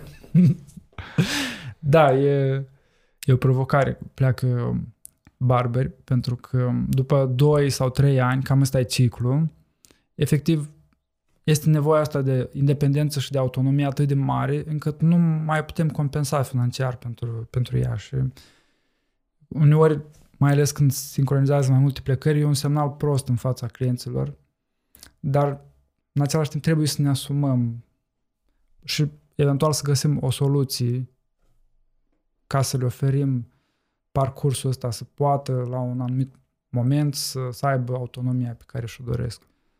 Asta mi se pare un exemplu foarte bun al discuției ce e important pentru client. Da? Mm-hmm. Sunt convins că există o parte din clienții voștri care dacă ați crește prețurile cu 10% mâine, s-ar putea să nu mai vină acolo. Dacă ați Mhm. crește cu 20%, s-ar putea să nu mai vină. Dar sunt probabil la fel de mulți care ar veni în continuare fără nicio problemă, Mm-hmm. pentru că nu ăsta e motivul pentru care vin la voi. Nu prețul e motivul principal. Mm-hmm. Și alții care pleacă, deși prețurile au rămas mici. Da. Cum mi s-a întâmplat mie, da? Pentru că am plecat dintr-un alt motiv, care nu avea Da. nicio legătură cu prețurile. Da. Și nu prețul a fost ceea ce am căutat. Sau nu, acum dacă vine cineva și îmi spune îți ofer asta la prețul ăsta, nu are nicio relevanță. Nu asta Nu. mă interesează. Relația cu, cu omul. Câteodată e relația, odată e convenience. Da? Mhm. Pur și simplu. De de exemplu, un, unul din criteriile mele era trebuie să fie, să fie locul în care să poți să parchezi aproape și să Da. poți să merg seara la ora 8. Mhm. Ca să fie după program, să nu întrerup alte activități, să nu... Asta a fost pentru mine un criteriu. Mhm. Da? Și când am căutat un locuitor, astea au fost cele două criterii principale. Da. Să aibă program până la ora 9, să nu fie într-un mall, în- să nu pierd timp, să nu... Da, așa, da, da. Și să pot parca foarte aproape ca să nu pierd timp pe drum. Mhm. Întorcându-mă la întrebare, ok, am înțeles, în, în situația asta nu contează atât de mult, dar totuși, ce recomanzi uh, pe partea asta de comunicare a creșterii prețurilor? Ce, În primul ce rând asta, elemente? trebuie să fie o comunicare. Ok. Da? Trebuie să fie comunicare proactivă. Dacă aveți, cum știu că aveți la Lisnic, adrese de mail, de telefon, Mhm. poți să faci asta într-un mod proactiv m, în avans. Da. Da? Ideal ar fi să nu fie de pe o zi pe alta. Mhm. Să anunți pe 1 mai că vom crește prețul începând cu 1 iunie. Mhm. Sau, da? sau o, orice metodă de a comunica în avans. De a pregăti. de a pregăti, de a aduce argumente. De ce facem asta? Au crescut costurile, în cazul ăsta, costurile cu energia, costurile cu materialele. Cu, Da? De ce trebuie să facem asta? Uh, Ce am încercat să facem înainte de a crește prețurile? Da? Ok. Suntem mai eficienți, uh, suntem mai productivi, am încercat să reducem asta, nu e suficient, avem nevoie să... Mhm. Trebuie găsite argumente și poți să găsești întotdeauna argumente reale, obiective, corecte, Da, care să justifice. da. Dar cel mai și cel mai important este să comunici cât mai direct, să nu fie ascuns, să nu fie făcut uh, de pe o zi pe alta, peste noapte. Mhm. Și dacă eu știu, da, dacă... De exemplu, dacă ai o programare făcută, da, peste Mhm. două săptămâni, cum o fac eu de obicei din timp, Da. și în undeva la mijloc primesc un mesaj că a crescut prețul, nu o să-mi anulez programarea doar pentru că a crescut prețul față de cât știam eu că este. Da. Dar dacă merg acolo și eu aveam în minte o cifră și acum, după ce s-a terminat și mă duc la sfârșit și vreau să plătesc și atunci am o surpriză neplăcută, ți-ar putea să rămân cu un gust amar Mhm. și în momentul ăla să ies de acolo hotărât că trebuie să caut în altă parte. Da. Nu pentru că a crescut prețul, ci pentru că am fost surprins neplăcut. Da. Da? Deci trebuie să, ge- e mai important să gestionăm reacția emoțională Mhm. decât reacția financiară în sine. Da. Pentru că sunt șanse foarte mari, mai ales în cazul, în cazul vostru. Da? Prețul unui tun sau unui bărberit nu este o, un item important în bugetul clienților voștri. Mhm. Da? Nici pe departe. Da. Și atunci o diferență de 10% în cazul vostru nu se înseamnă mare lucru. Da. Dar contează mult mai mult cum e primită vestea, în ce moment, în ce fel, cu ce argumente. Și asta o să, o să aibă un impact asupra ratei de succes sau a procentajului de clienți pe care îi pierdeți Mhm. dacă o să pierdeți. Da? Nu e nicio garanție că o să pierdeți. S-ar putea să creșteți prețul cu 20% să nu pierdeți niciun client. Dacă e făcut comunicarea corect și la momentul potrivit și în modul potrivit. Mhm. Da. Da. Și la, poți la fel de bine să crești cu 2% și să pierzi 5% din clienți pentru că e făcută într-un mod care nu e ok. Da. Atitudinea contează, da? Transparența în mișcarea asta și argumentele. Și argumentele, im- important e să nu crezi că clienții își dau seama de situația economică, să faci efortul ăsta și să comunici câteva argumente solide. Indiferent că știi sau nu știi clientul, dar însăși comunicarea lor e un gest de respect, într-un fel. Acum mă gândesc că procesez în paralel ce mi-ai zis tu mai devreme. Apropo de schimbarea asta pe care voi anticipați odată la 2-3 ani, da? Da. Încercând să mă analizez acum de ce am luat decizia aia, că a fost o decizie din moment, ok, mă duc în altă parte. Și nu m-am dus în altă parte unde a plecat Mhm. barbarul la care mergeam de obicei, da? Deci am schimbat complet. Mhm. A fost pur și simplu o chestie, ok, dacă tot schimb, hai să schimb. Da. Da. Ei, voi puteți să anticipați chestia asta Mhm. și să propuneți voi clienților să schimbe la altcineva din echipa voastră, nu știu, după un an de zile Mhm. sau după un an jumate. Mhm. Tocmai ca să min- minimizați șansele să pierdeți clienții când se întâmplă asta. Mhm. Dacă sunt clienți la care nevoia asta de schimbare e un criteriu. Da. Da? Și încercați, să- sau la fel de important să încercați să construiți voi o relație cu clienții. Da. Într-un mod proactiv. Da. Da, e, aici esența relației oricum rămâne între... pe- și, bar- și la fel, uite, de exemplu, tot, Da. dacă discutăm foarte concret, da? Da. Am sunat să fac programare. X nu mai este aici. Ah, ok, mulțumesc. Dar Mhm. nu, nu, n-am sunat, că am intrat online și am vrut să fac- fac programare și nu l-am mai găsit în listă. Mhm. Și am sunat. Vreau să fac la X, dar nu-l găsesc în listă. Nu mai este. Hmm, ok. Dacă eu aș fi primit un mesaj cu- în momentul în care a plecat, Mhm. X nu mai este, dar vă propunem pe Z Da. și cu un buton care spune Book Here, Mhm. sunt șanse foarte mari că aș fi făcut programare Mhm. și n-aș fi plecat nicăieri. Ok. Da? Tot, Mi-a dat timp din pe nou, acasă. nu e, dar nu e despre preț. Da, da, da, Da? da. E despre a înțelege care este nevoia clienților. Mhm. Da? Și câteodată asta înseamnă calitate obiectivă, altă dată înseamnă termen de livrare, altă, altă dată înseamnă proces de cumpărare, altă dată înseamnă loc de parcare. Da? Da. Clienți diferiți au nevoi diferite. Și asta e avantajul segmentării, că poți să găsești pe acei clienți care au un set comun de nevoi mm-hmm. și să le oferi ce au ei nevoie. Da. Mulțumesc pentru consultanță. o, o voi ține cont, mai ales că avem pe cineva care a plecat recent. Ok. Uh, pe final, tu mi-ai spus la, la pre-interviu că preferi să te implici doar în, în zona B2B, business to business, nu vrei să intri în zona de B2C, pentru că ai o, o problemă etică cu asta, știi că ar presupune o influențare sau chiar manipulare a, a consumatorilor și consumatorii persoană fizică sunt mai puțin protejați decât un client persoană juridică unde există un, un proces, există mai multe persoane implicate în, exact. în cumpărare.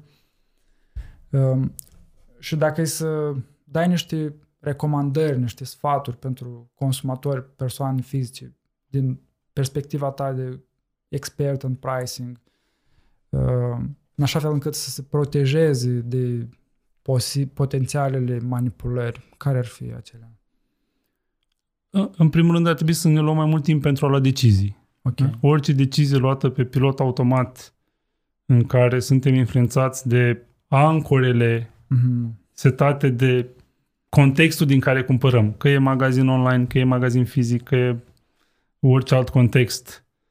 Dacă, suntem, dacă ne lăsăm influențați de context, o să avem de pierdut de cele mai multe ori. Mm-hmm. Da? Și atunci eu fac asta pentru mine.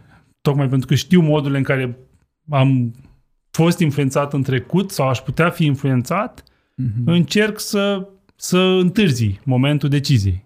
Să mm-hmm. mă mhm. mai gândesc, să mai calculez. Înce- foarte important, încerc să-mi găsesc eu o altă scală de ra- relativizare. Ok, dacă ancora e produ- costa 100 de lei, acum costă 80. Mm-hmm. Ok, bine, costă 100 de lei. Dacă sunt online, e foarte ușor să mă uit să văd istoricul produsului, să văd dacă chiar a costat 100 de lei sau de fapt costă 60 de lei în altă parte. Da.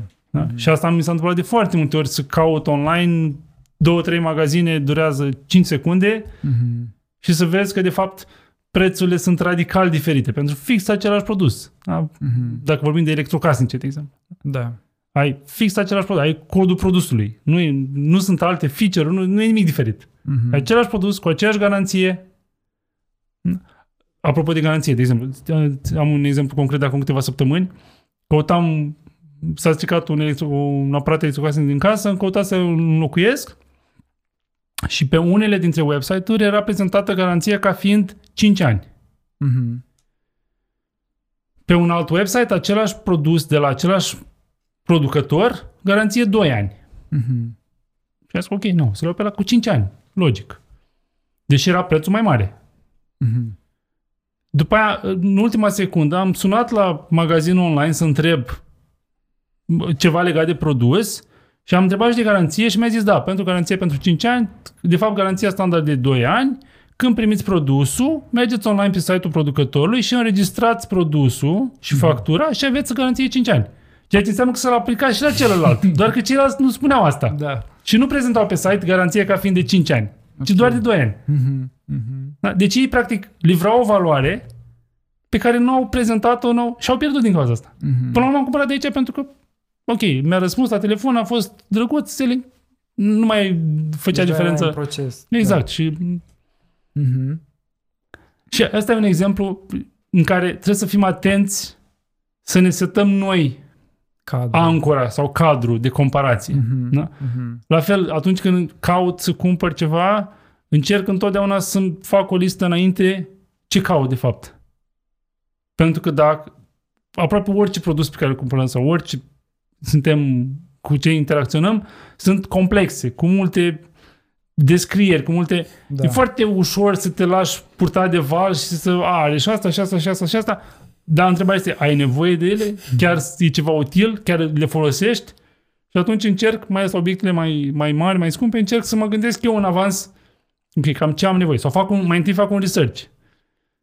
Cam ce aș avea nevoie, cam ce recomandări găsesc și abia după aia caut efectiv produse cu prețuri, cu termeni de livrare și le compar și văd care e cel mai, Mhm. cel mai ok pentru ce îmi trebuie. Mhm. Da, Ideea este că dacă ne, lăs- ne lăsăm prinși în, în contextul Moment. creat de vânzători, riscăm să cumpărăm ceva fie la un preț mai mare decât ar trebui, Da. fie să cumpărăm ceva Da. la un preț bun, dar care dar nu să aibă mai trebuie. mult, să aibă lucruri de care nu avem nevoie. Și de fapt să fi putut cumpăra același tip de obiect sau din aceeași categorie la un preț mai mic cu fix ce aveam nevoie. Mhm. Deci, unul, să lăsăm un pic de timp uh, până facem tranzacția. Doi, e să ne creăm singur ancora Exact. în comparație Asta e- cu alte, uh, prop- alte oferte din piață. Uh, și trei, să ne facem un plan, în așa fel încât să știm când începem cumpărăturile ce, ce vrem să cumpărăm, ca să nu ne lăsăm pradă Exact. uh, riscului de a cumpăra chestii de care nu avem nevoie. Da, ok. Mai este ceva? Um, este strict financiar. Da? Trebuie să ținem cont de faptul că majoritatea oamenilor, și noi probabil de aici ne includem în categoria asta, nu suntem atât de buni cu numerele pe cât credem. Mm-hmm. Da? Și dacă facem toate calculele doar mental, Mm-hmm. s-ar putea să, să fim duși pe căi pe care nu am vrea să ajungem. Mm-hmm. Da? Și de asta e bine întotdeauna să punem calculele pe hârtie măcar, dacă nu într-un Excel. Da? Zicem că Excel-ul deja e departe. Mm-hmm. Dar, efectiv, să luăm o hârtie și să comparăm, nu știu, două produse între ele. Cât ne costă, nu știu, abonamente la energie. Da? Cât costă kilovatul pe oră, cât costă abonamentul lunar, cât costă... Asta a fost un exemplu foarte bun în ultimile luni pe care l-am observat din exterior, cum au fost făcute creșterile prețurilor la, la energie. Da? Mm-hmm. Da? Foarte greu să compari. Da? A trebuit să fac multe Excel-uri ca să-mi dau seama dacă plătesc mai mult, mai puțin, cu cât e mai mult, ce abonament să aleg. Da? Dacă doar te uitai la hârtiile primite pe mail sau prin poștă, nu aveai nicio șansă. Nicio șansă să-ți dai seama, de fapt, la ce, ce semnezi. Da. La fel și când iei un credit. Nu mai zic de credite și de... Dar Mm. asta se aplică, azi zicem, din nou, astea sunt exemple extreme, da? Cresc prețul la energie sau au crescut odată la 5 Mhm. ani, în rest nu se întâmplă asta. Dar asta e valabil și la obiecte de zi cu zi, de la prețul benzinei la orice altceva, pe care Mhm. cumpărăm des. Faptul că uh, facem ceva în fiecare zi sau în fiecare săptămână, nu înseamnă că suntem mai buni. Din contra, intrăm Da. pe pilot automat Da. și nu mai suntem atenți Mm-hmm. Da. nu e nici fezabil să te gândești numai la prețuri și numai la ce Mhm. cumperi, dar câteodată și 5 minute în plus pe zi s-ar putea să facă diferența. Mm-hmm. Și important e și să ai și o planificare financiară la nivel personal. Ar fi ideal, dar știm Da. cu toții că nu se întâmplă asta, deci nu, nici nu mă mai gândesc atât de departe. Nu, asta deja e prea departe. Ok, Manu, dacă mai ai tu ceva de adăugat pe lângă tot ce am explorat în conversația noastră, acum pe final? Nu, cred că o singură idee care pe mine m-a ajutat de-a lungul timpului este asta cu prețurile sunt relative Mm-hmm. și ar trebui să ținem cont de asta în ambele ipostaze, și de cumpărători și de vânzători. Da. Da, să nu mai atașăm valoare emoțională că e un preț prea mare și o să mă refuze sau prea mic și merit mai mult sau... Da, Exact. să le vedem ca pe fiind relative și le putem Influența. influența. Exact. Mulțumesc mult! A fost o, o discuție foarte consistentă și cred că o să-i ajute pe mulți. Pentru că ai propus framework-ul ăsta de a, de a ne uita la prețuri alături de, de valoare, de a, de, a, de a ne concentra mai mult pe valoare și asta deschide multe oportunități, multe posibilități. Mă bucur că am putut să discutăm despre asta. Mulțumesc!